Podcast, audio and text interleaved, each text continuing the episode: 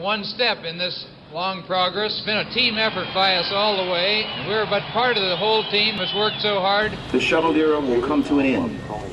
But they won't stop inspiring, and they won't stop being a part of the fabric of America. We choose to go to the moon.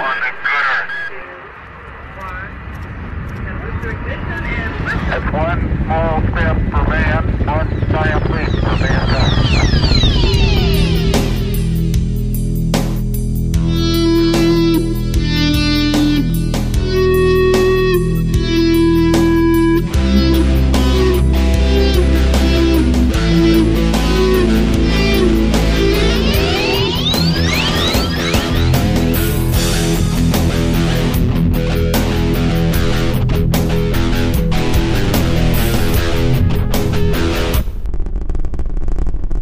On this episode of Talking Space, we bring you another first. This is our first interview with Dr. Liz Warren from the ISS Program Office at NASA Johnson Space Center. Now, you may recall that since May of 2011, we've interviewed Dr. Tara Ruttley, also from the ISS Program Science Office, several times. Big thank you to Tara Ruttley and NASA for making this time with Liz Warren possible. Our next first is that two media organizations are participating in this interview. From Talking Space, I'm Mark Ratterman. Also joining me is Gene Mikulka. Welcome, Gene. Thank you, Mark. Glad to be here. From Spaceflight Insider, we have journalist Emily Carney, who's been with us on several recent episodes, contributing to our news and commentary. Welcome again, Emily. Thank you. It's lovely to be here. Now we need to get on to the business of ISS science. Dr. Liz Warren, welcome to Talking Space. I'm thrilled you're with us. Well, thank you very much for having me. I'm also thrilled to be here. Uh, I'm a regular listener, and uh, you know, I've met most of you uh, one time or another, so it's a pleasure for me to be talking with you today. Well, actually, the last time I saw you was at the Atlantis opening, and within f- probably five or ten minutes of talking with you, I turned around and was talking with Emily. So you were both there. Um, Liz, could you tell us something just to get started here? Could you tell us something about your current work as a member of the ISS Program Science Office? What do you do for a living? Well, right now, I work for, as you said, the International Space Station Program Science Office. And primarily, I work uh, communications for that office. The Program Science Office uh, really represents all the research on the space station and provides recommendations to uh, Mr. Mike Suffredini, the ISS program manager, um, also to headquarters regarding research directions and priorities.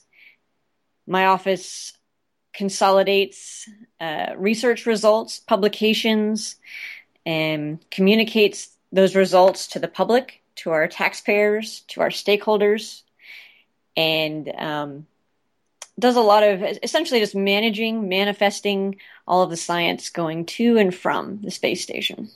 And in my role, uh, again, really, we we understand that it's critical that our stakeholders know what we're doing on the space station, um, what kind of science is going on, what are the benefits to those of us on Earth for doing all of this space station research. Where are we going with the research? Where have we been? And what are we learning right now? And that is part of my role. Well, how about you tell us? I'm sure there's things that really interest you with research, maybe that's underway on orbit now, or something that's uh, going up on a payload with the upcoming orbital cargo launch. What would you like to share with us for starters? Well, I'll tell you, my science background is in human physiology. It's uh, what was got me interested in actually working uh, for the space program back when I was in high school. I was really liked biology and physiology. I also really liked uh, uh airplanes, flying, spacecraft. And in high school, I realized that I could really have a job that encompasses both of those things, both of my passions. And, you know, it's, I went to school, I got a degree in physiology. I became involved in spaceflight research as an undergraduate at the University of California at Davis. I really became, um, it was really impressed upon me how important research is. I really involved, really enjoyed asking questions, uh, forming hypotheses, getting answers, revising hypotheses, and, and, the whole scientific process is something that really, and I enjoyed it a lot. And that led me to pursuing a PhD, also in physiology at UC Davis. And again, I was uh, fortunate to be involved in spaceflight research in my doctoral program. And after getting my PhD, I was bound and determined to work at Johnson Space Center and get involved with human spaceflight research. So I got a postdoc position in the neuroscience lab at, at Johnson Space Center. And one thing led to another. I've, I've, actually been at JSC for 10 years, a little more than 10 years now.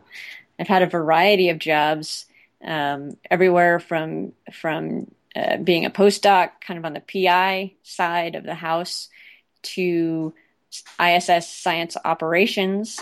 Um, so working in mission control, uh, helping the crew on orbit perform their science procedures, uh, training, etc. And now with the program science office, it gives me a little, it gives me a pretty good background to communicate to various folks what we're doing. So that said, my favorite research topic is actually uh, astronauts themselves, the human body. When we go into orbit, when we live in a spaceflight environment with microgravity, um, it sure looks like fun. I love watching and, enjoying astronauts uh, float through the space station, and that environment looks like such a wonderful place to live, and it is. However, it's not really very good for our bodies. Um, we adapt very quickly to new environments, and in so adapting, uh, our bodies decide that uh, muscles don't need to be very strong, our skeletal systems, our bones don't need to be very strong. And so our bodies go through what we call a deconditioning. There's a tendency to get weaker. Uh, muscles, bones, cardiovascular, even immune system changes. And so those changes uh, fascinate me because, of course, when we get back to Earth, all of those changes have to be reversed. So uh, I'm I'm interested in in experiments that study how we keep astronauts safe in space, uh, healthy in space, so that they're able to come back home and be healthy, um, as well as future space exploration when we're going to spend longer durations out exploring in different uh, gravity environments. We have to know how to keep our people healthy. And so those questions are, are really the ones that interest me the most. And in terms of what's launching on orbital, you know, we've got a orbital launch coming up. the uh, the actual date may uh, be a little bit to be determined because of our current cooling loop issues on the station. Uh, I guess currently it's targeted for December 19. That may change, but uh, on that on orbital one, we've got about 2,800 pounds of supplies going uh, going up. It's one of our commercial partners, Orbital Sciences. The Cygnus spacecraft is carrying, like I said, science supplies, experiments, crew hardware supplies, some computer supplies, even some EVA tools, and uh, some of those science experiments are are brand new. They've never been to orbit before. Some of them we're launching um, kind of uh, just continual supplies, resupply of some experiments. And uh, actually, a lot of the experiments launching have an educational component to them. So um, we can talk about that next. Let's go right ahead with the educational component because I saw a number of them that related to student teams that were involved in the experiment that's going up on uh, Orbital 1. Can you pick and tell us about some of those? There is a NanoRacks experiment that were I think they're called the NCESSE Falcon. Some of our experiment names aren't all that interesting. There's a lot of acronyms. But essentially, um, there's a commercial science, technology, engineering, and math program that is overseen by the National Center for Earth and Space Science Education. That's the NCESSE. And they've got a student spaceflight experiment program in which they invite students from all over the country to participate, um, to propose experiments that can be launched uh, into space. And on this particular mission, um, we're carrying 17 experiments. Um, and there's a, many thousands of students that are involved in these experiments now. This is actually the fifth, the number five opportunity that the uh, Student Spaceflight Experiment Program has participated in. And I'll tell you, there are the experiments, they sound pretty sophisticated for student experiments. Um, they range from what happens in microgravity to fungal growth, seed germination, um, bacterial growth, antibiotic efficiency, space radiation, protein denaturization. So there's a whole bunch of these experiments that are launching, and they're pretty small. Um, they fit within a NanoRacks uh, module, and some of them involve the crew activating, uh, for example, what what is called a mix sticks. Looks just like those glow sticks that uh, that are popular around Halloween. You uh, have to bend this plastic stick and a little container within the plastic stick uh, breaks. There's like a little glass actually container, and when you when you activate that stick, uh, it allows two fluids or two components to mix, and hence the name mix sticks. And so, for example, um, in one experiment that is looking at growth of a of a particular bacteria, they um, are curious to know if the bacteria grows faster in microgravity or not. And, and this is based on previous spaceflight experiments, which uh, show that bacterial growth is different and grows faster in microgravity.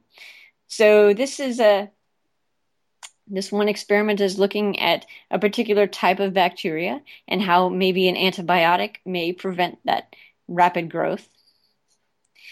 And that's just one example of one of these student experiments. Um, there's another really interesting one that uh, is looking at the effects of cosmic radiation or being in space, how that radiation may damage DNA. And so these students are actually launching yeast samples. And of course, they have a comparison on the ground. All of these students have developed a hypothesis that they can test, uh, which of course involves a ground control so that they can actually determine what really changed and was it really due to microgravity. So they're they're going to be looking at uh, DNA damage um, in yeast and seeing if uh, you know did microgravity or being in space change any DNA of the yeast. So you know some of these experiments are, are pretty sophisticated for for uh, for these students. But the results are actually quite fascinating, and uh, sometimes the most simple experiments teach us the most. And I, I, should mention that these are grades anywhere from grade five to grade twelve. So we have uh, uh, end of elementary school all the way through high school. Congratulations to the students and the teachers. I can't imagine anything like this when I was a kid growing up. Of course, that was quite a while ago these days, but still, this sounds absolutely beyond exciting. Absolutely. And, and one of the really neat things that these commercial uh, spacecraft and launch opportunities are providing is a quick turnaround of experiments like this. Um, you know, many years ago, uh, when we didn't have a space station to fly to or just a space shuttle, you know, student experiments like these weren't as feasible because it, you know, who knew uh, exactly how long it would take for the shuttle mission to get manifested and for the experiment to get manifested, and there might have been a, a long delay or a slip. And certainly there there were a lot of student experiments that, that did take place on space shuttle missions, but the turnaround time was pretty variable. Today, uh, You know, it's we can have these students get their results, you know, six months to a year after after conceiving the idea, uh, so they can still be in school uh, to get their results back. And what an exciting time that must be for them to be holding a mixed stick, for example, that was just in orbit, just held by an astronaut, and now they get their samples back and and and enjoy the scientific process.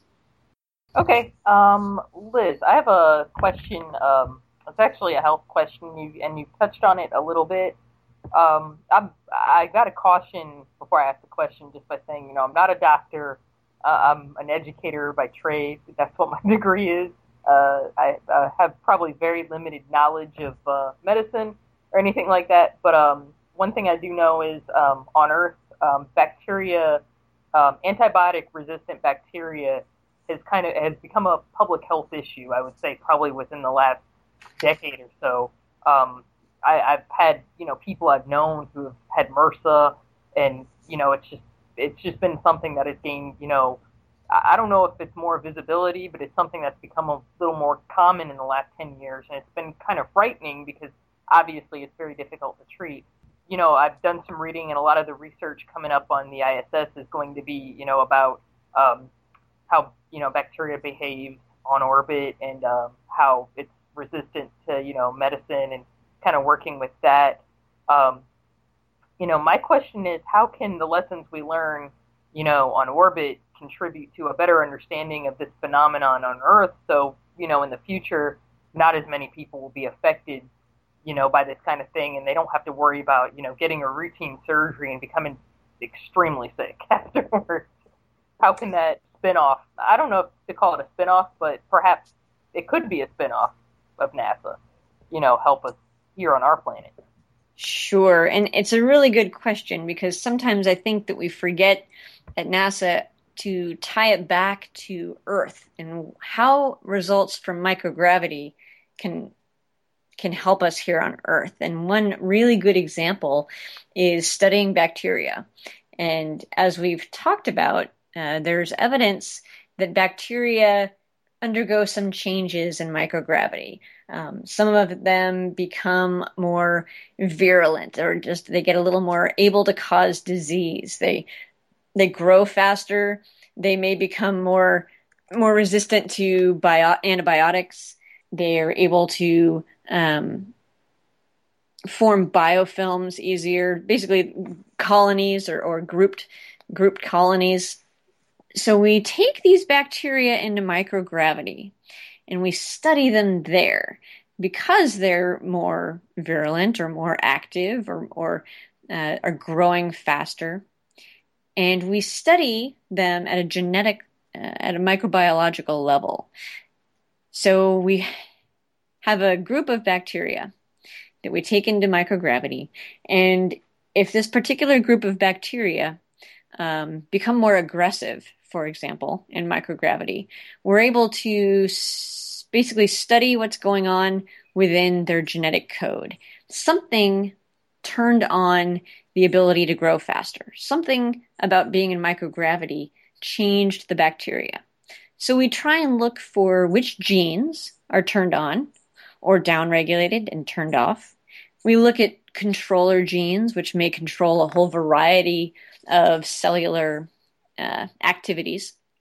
And if we can identify which of those genes is particularly mm, turned on or made uh, more active in microgravity, that's the knowledge that we're taking back to Earth. For example, if you have bacteria that showed some more aggressive behavior and you found a gene that controlled some of that aggressive behavior, can we target that gene with medications, antibiotics uh, down here on Earth? And so that's that's why we're using microgravity, and we we can really study it at the genetic level. What's going on? the the real key, of course, is that maybe on Earth we don't really have such clear guidance as to which genes we need to target. There's, you know, maybe 100, 200, 300 genes which we think might be involved in bacterial aggressiveness. And when we go into microgravity, we may uh, kind of target down, down select which genes we really need to target with medications. So that's the real benefit of, uh, of studying uh, bacteria in microgravity. Thank you so much for answering that question. Um, just because, you know, I know people on Earth who have been uh, adversely affected by, you know, uh, um, antibiotic uh, resistant bacteria, you know, and it's a, to me, it's a big public health issue. Gene, did you have any uh, questions that you would like to follow up with? Yes, thank you, Emily. Um, first off, Liz, thanks so much for uh, for being here with us today. I appreciate it.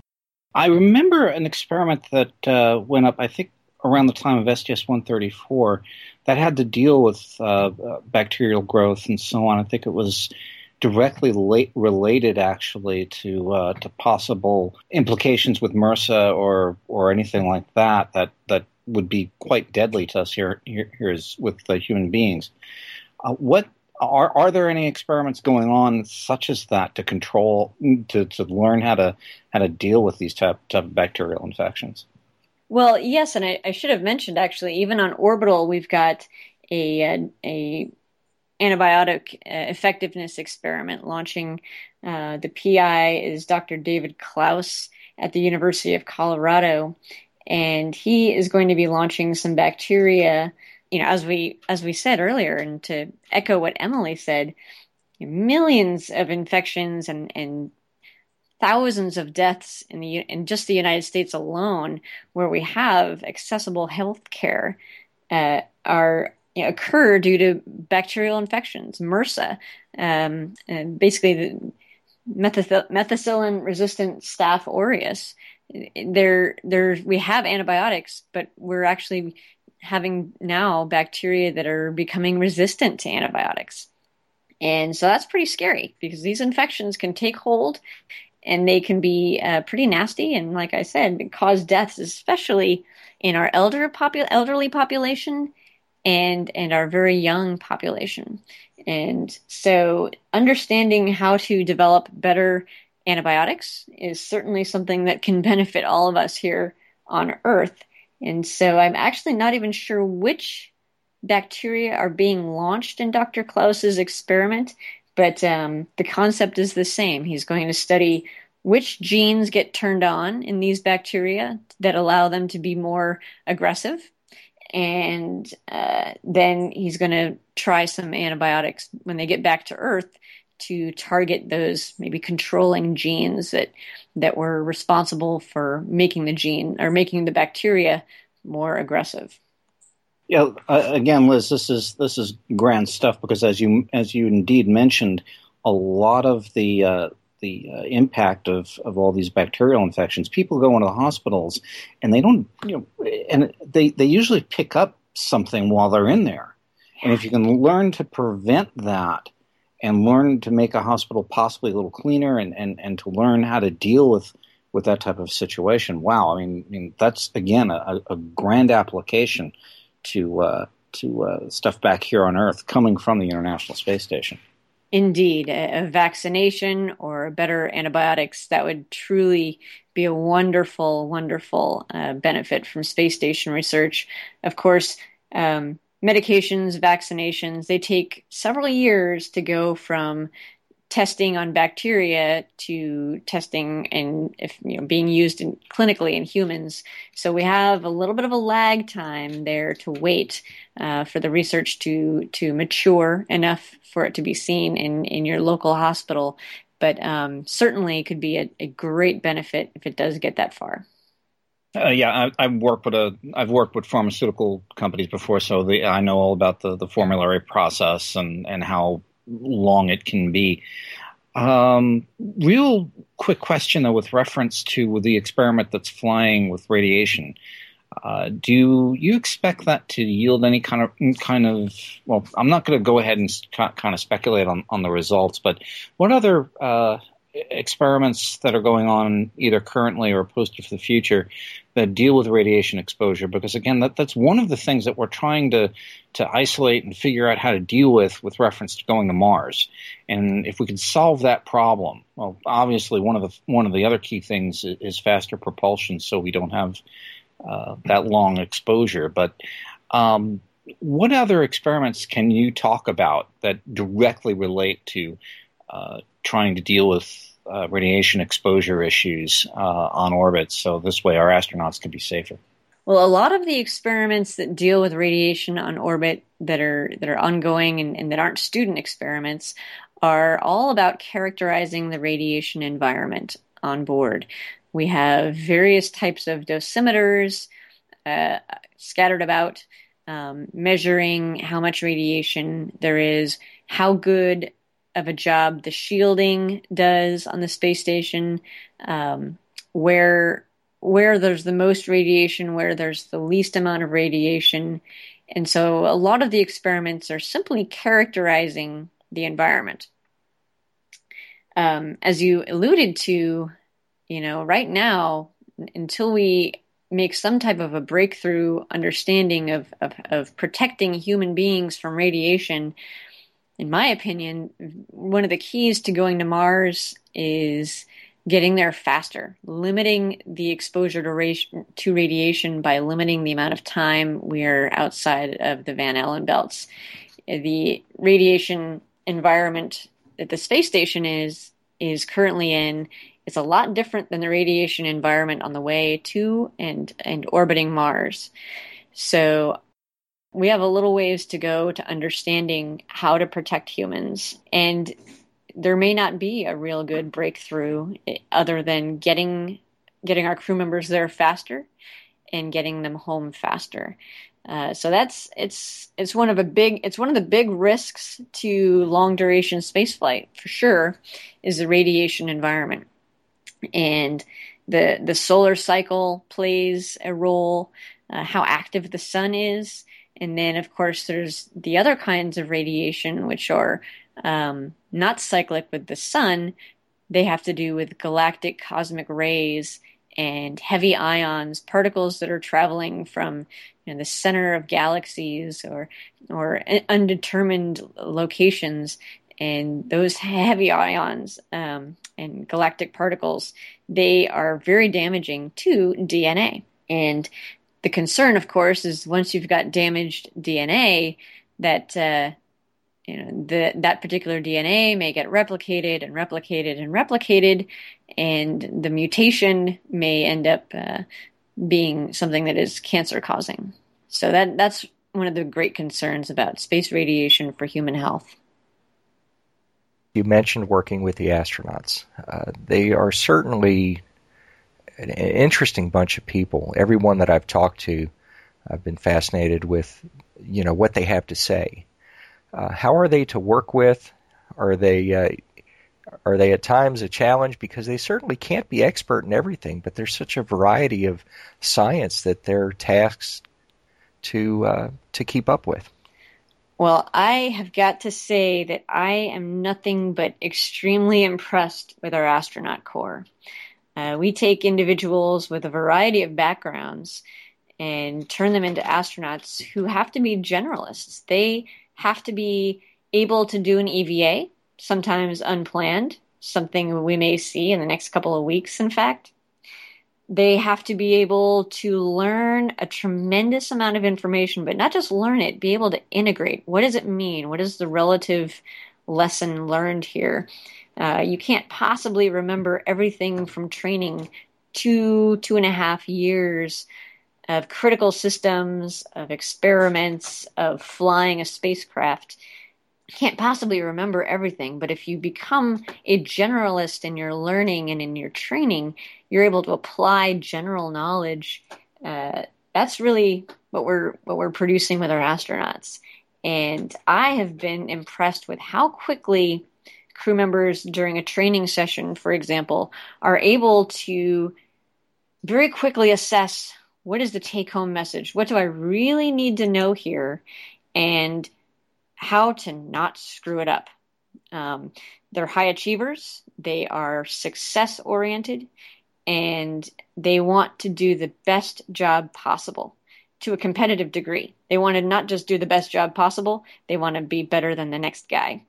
So um, it's it's actually rather fun to train astronauts.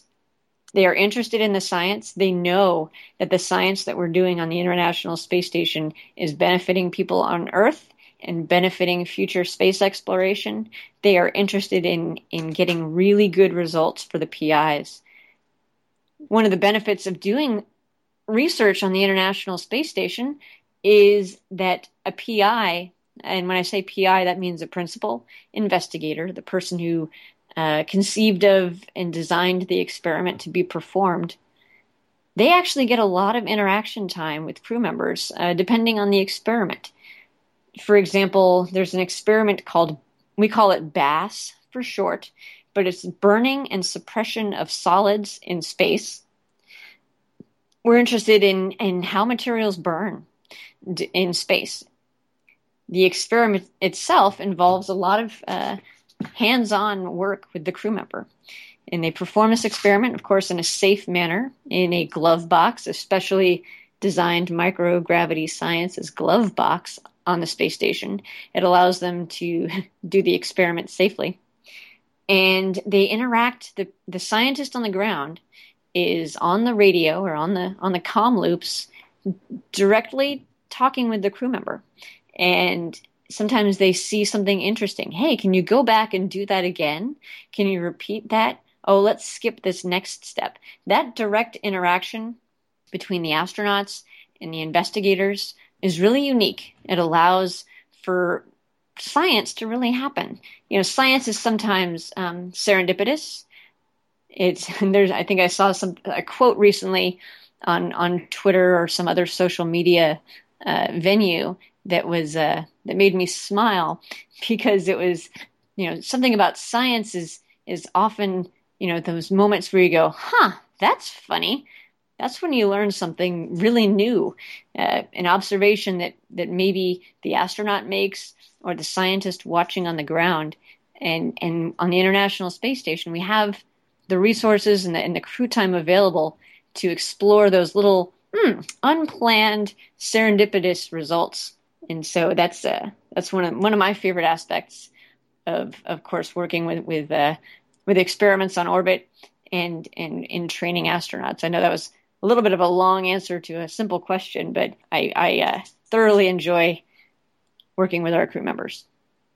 I thought you might, and I honestly I was really looking forward to hearing more about it as to to your perspective because you know as media we get a few minutes here and there to talk to an astronaut and ask them usually specific questions that relate to a mission or, or something of that nature.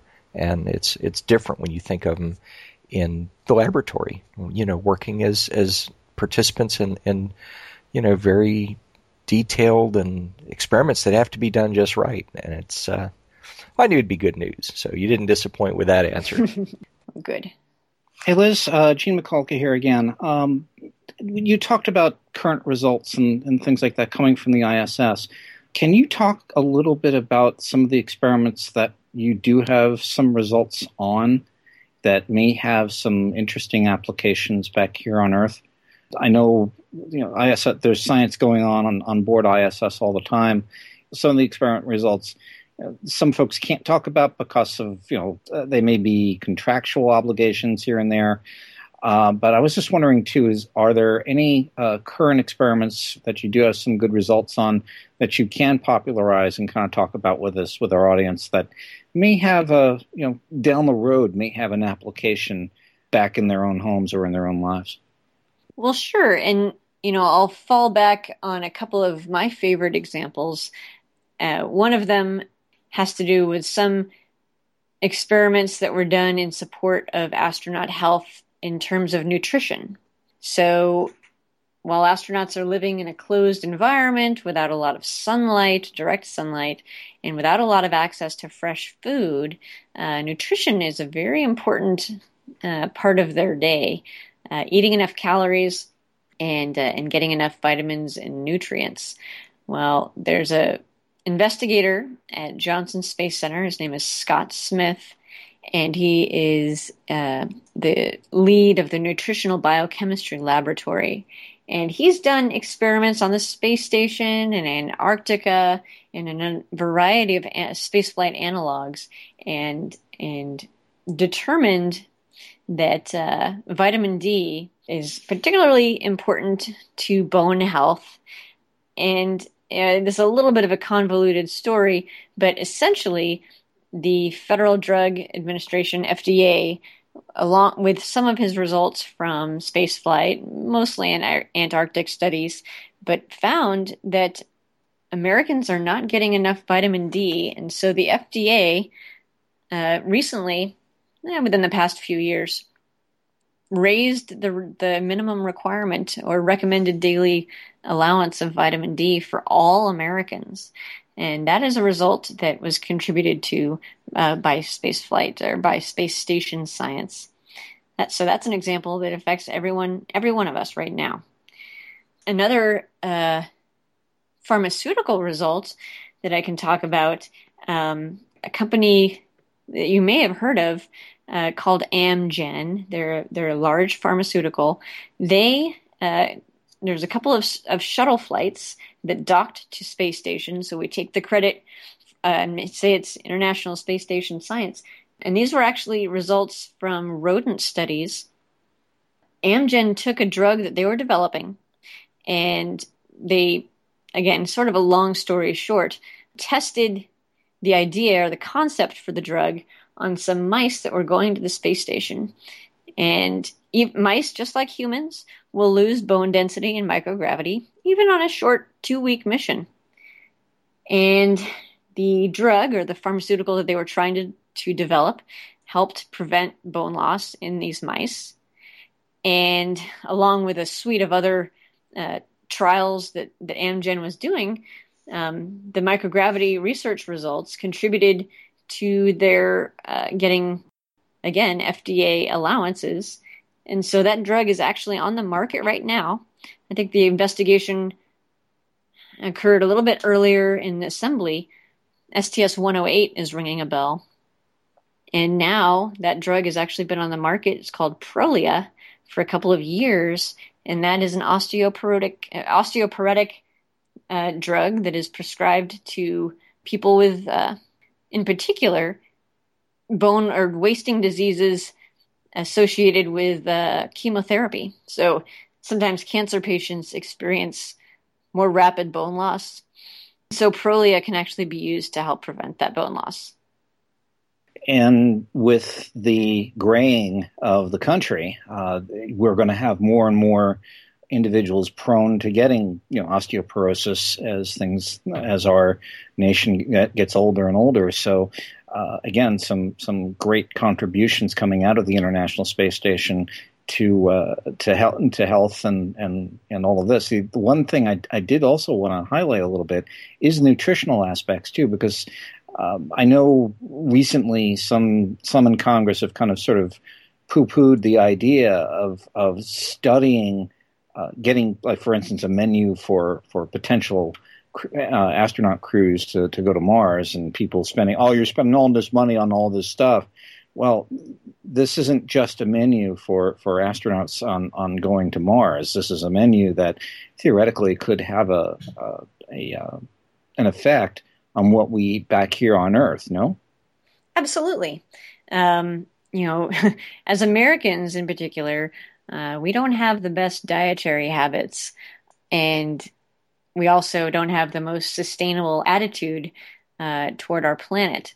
And um, meal for Mars, I, I believe I, I have in mind foods that can be grown along the way, soy products, using plants for protein sources, uh, those are those are sustainable ideas uh, rather than relying on on animal products only for protein and and uh, and a complete nutritious meal. So certainly the the planning that we're doing for long duration spaceflight can certainly be applicable to the rest of us who aren't going on long space flights. Okay, the one of the questions I did want to ask is with reference to the duties you have as uh, trying to communicate all these ideas and, and so on. One of the the big problems that I've run into is that a lot of people don't really understand that ISS is still up there. It's still doing doing some tremendous work for for for humanity and for here in the United States It has direct applications to everyday life here, uh, back home on Earth. But yet, I've gone to several events where a lot of people just think because the shuttle program ended, everything ended. We've kind of everybody thinks we've kind of sort of just packed up our tents and that's it. How do you combat that that that kind of mentality in communicating everything that, that's been going on with the International Space Station? Because again, I've I've been to several events where I've worn my NASA paraphernalia, and luckily I have had my iPad with me, and I've said no, no, it's it's far from over. And when they find out that we not only have four different you know spacecraft under development, we have uh, the you know the SLS under development currently. We have uh, several uh, companies that are vying to become uh, shuttle services to the International Space Station. We have several suborbital companies that are out there trying to do some suborbital science. Everybody thinks now Space, SpaceX is our space program. How do you how do you go ahead and, and combat that as uh, uh trying to communicate all of these ideas and all of the literally the treasures that are coming out of the International Space Station? Well, you, you hit on a lot there, and I've got to say it's really a shame and a little bit of uh, it's a, it's a failure on our part to be telling the American public that our space station is very much alive and well. With the end of the space shuttle, that really began the era of the space station. At assembly complete, that's when we really are getting into the nitty gritty science. And it's a little slow to occur. Science does not move at the speed of light. Well, some science does, I suppose. but um, so it, it's it's a little bit harder to keep the interest of the media and of the of the American public but we very much have a very very active science program and it is it's growing by the day. We're getting more and more investigators aware of the space station and interested in conducting their research on the space station. We are open for business and ready for more. We are very much interested in attracting not just the attention of the american public but attracting the attention of potential investigators, people that want to utilize this this national laboratory. And you know, movies movies like Gravity, while while it can be argued there wasn't a lot of accuracy, but it sure was stunning visually. Um, I wonder how many people saw the movie Gravity, but was but were like, well, that we don't have a space station, do we? There's a lot of people who don't even know we've got a space station, and that's a failure on many parts, not just NASA, but but of the media as well. Just because it's not uh, extremely dynamic, there are people in space. There have been for you know 13 years now, uh, continuously on the space station. And uh, it's a little bit of a shame that we have to fight for attention because that alone from an engineering perspective, from an international cooperation perspective, and from a science perspective is truly phenomenal. And yeah, in, indeed, there, Liz. I mean, that, that flag that's flying over Building 30 over at the Johnson Space Flight Center, that hasn't come down in 13 years and and I mean that that's exciting. That flag, if, for those of you who don't understand what that means, when there's a flag flying over, when the American flag is flying over Building 30, it means that there is a there's an astronaut on orbit, or there's an astro, there's a U.S. astronaut in space. That flag has been flying continuously for 13 years. So, and I'm hoping I'm hoping there isn't one moment where that flag comes down. It's just how how do we go ahead, ahead to, to just a, a real quick follow up on, on that? How do we go ahead and and how, how can the person out there on the street, for instance, that may have a, an interest in trying to get your message out, go ahead and help you guys out a little bit, and and how in general can the media can go ahead and help help out a little bit? Well, that's that's a million dollar question. I think people that are interested in space. Uh, we have some wonderful fans out there, and they are active on Twitter. They're active on social media. I I would you know, I would encourage people to continue trying to spread the message. We we at NASA we we have limited capability in terms of of letting people know what we do. We can't buy advertising. We can't put out our own, you know, br- we can't advertise. We're just limited in legally what we can do. Um, so, you know, we somewhat rely on people who have an interest to spread the word. And we are trying to uh, arm people with with knowledge that might might interest their neighbors, uh, might interest their grandmothers, might interest their children. We've got a website w- with tremendous amount of information on it. It's, it's not always the most easiest website to navigate, but we have we're transparent in so much of what we do. There are some science experiments which are categorized as proprietary and, and the results belong to the investigators, but much most of what we do is out there for everyone to use and to and to know about. So I would encourage people that are interested go to the space station website, check out the research and technology section get a couple of bullet points that mean something to you, whether it has to do with health. We talked about bacteria, we talked about bone. A lot of people know somebody with osteoporosis. If you can learn a little nugget to share with people, whether you're waiting in line at the grocery store, going to a movie, just out in public, if you can share a little nugget that means something to you, uh, maybe you can connect with someone who never would have thought of the space station otherwise. Everyone can do a little bit to help. The media, you know, tends to focus on the vehicle itself. So, you know, there's exciting news right now with the coolant loop failure and what might be done to solve that problem. It's great that that's that people are interested, but I, I wish they were also interested in the science. That's our job to make the science something that is interesting to people and make it palatable, digestible, and understandable. And again, if, if folks wanted to do that, that would be www.nasa.gov forward slash station, and they would go from there. Mm-hmm. That's that's an easy link. Oh. Another, if you want to go directly to the science portion of the space station page, www.nasa.gov forward slash ISS hyphen science.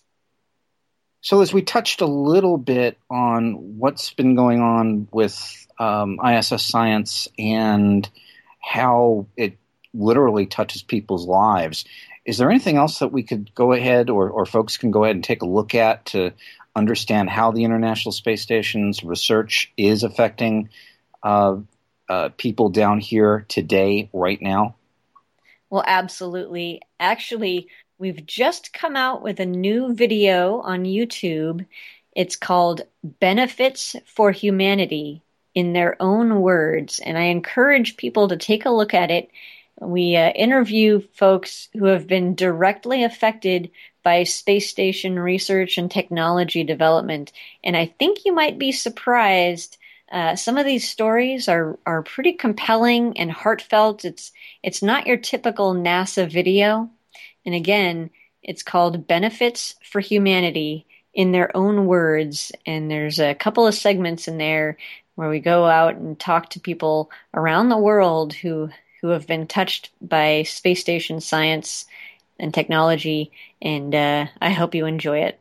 And again, we'll put a link to that in our show notes you talked a little bit about you know the movie Gravity, um, even though it's not you know really scientifically accurate in a lot of ways. Um, it did you know capture the public's imagination about you know space flight, and of course the ISS was uh, featured in the movie, although it uh, didn't really have a great uh, ending in the film, but that's okay. I, I don't want to spoil the movie for y'all who haven't seen it, but anyhow. Um, there's another film that's coming out I think the trailer just dropped yesterday. It's uh, called Interstellar. Um, yes. By Christopher Nolan, and um, I'm just you know, there's kind of like a disconnect, you know, between you know science and popular culture. I think, and I'm starting to find that more recently, you know, it seems like people's the further you know we as a nation get away from you know we don't have a space shuttle anymore. I don't think the manned program gets as much attention as it should. You know, I mean, we hear about the ISS, but this week we heard about the ISS because of a you know a failure of hardware, not because of anything anyone did on the ISS that was significant. And there's always stuff you know I think that's significant that's going on the you know ISS. Do you think that um you know the proliferation of you know space films coming out that do you think it'll maybe create a dialogue about what's actually going on in space because sometimes I wonder, you know, these movies are really cool and I'm not but I'm just wondering if people will actually get excited about it. And that's a great question, Emily. I know that personally, I was extremely excited to see a space movie with big star power come out. You know, Gravity with Sandra Bullock and George Clooney, and that the International Space Station was in the movie. I was thrilled. And i hope that it generated a lot of discussion. To be honest i don't i don't know of a way of really measuring that kind of uh, impact or impression. I know that there was a lot of articles in the general press that had to do with the movie and mentioning the space station. So i i like to think that that got some discussion going. Again I think uh, particularly Americans have a short attention span. And so if it's not brought up again and again, um, maybe it's it's you know out of sight, out of mind. I think we'll enjoy another slight bump in attention come Academy Awards season. That might also you know bring that movie back to light. But as you mentioned, Chris Nolan's movie Interstellar, I believe it's called, um, that is coming out about a year from now. I just saw the trailer yesterday, and again, absolutely thrilled. Any attention that we can get, even if even if it's maybe a negative result or or you know it involves destruction of a spacecraft, any attention we can get, I think, is good, and it starts a dialogue. It's important to continue the dialogue, and and um, I, am excited. I'm excited to see uh, space back in in in movie theaters. It it seemed like it was a little while that we hadn't had one. Science fiction and science fact go together hand in hand.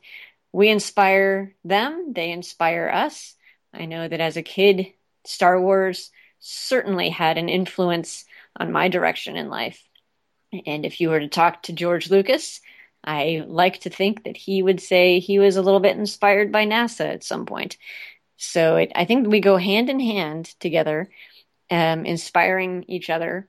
And, uh, you know, as humans, we're dreamers, you know, even, even those of us that don't like to, to say that, I think we're always curious. We're always looking out at the horizon. We're always wanting to know what the next step is and and we're inspired by by our space program period you know we do things at nasa that uh, are they seem larger than life. They seem bigger than any one of us can can uh, can imagine on our own.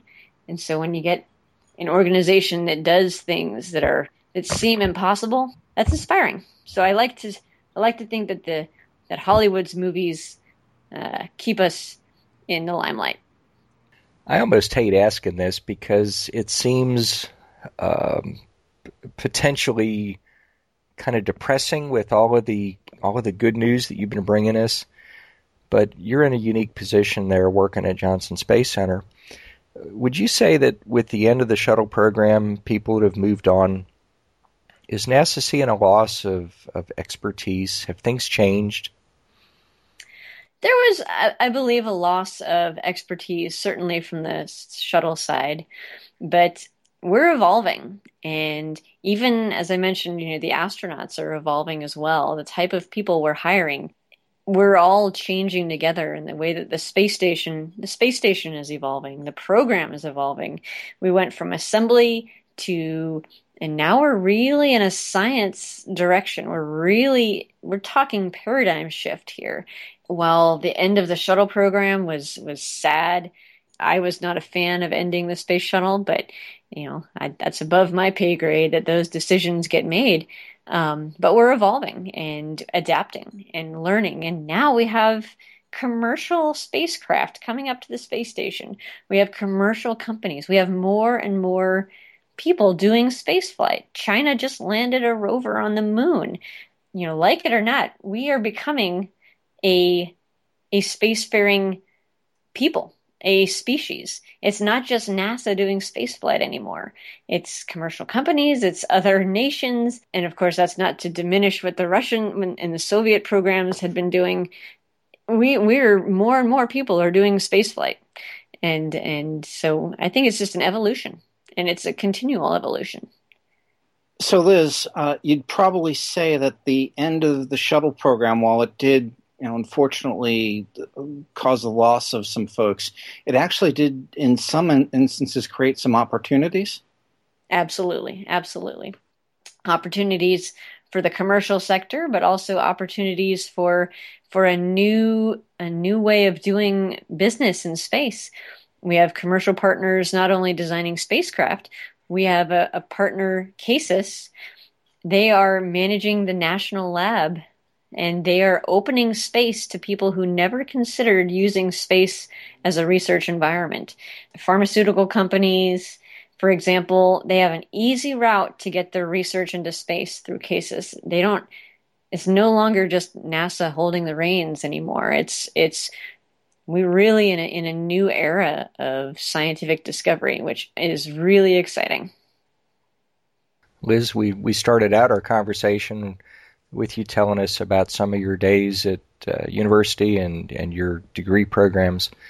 Do you have any advice for students that are today working towards their dreams of future work?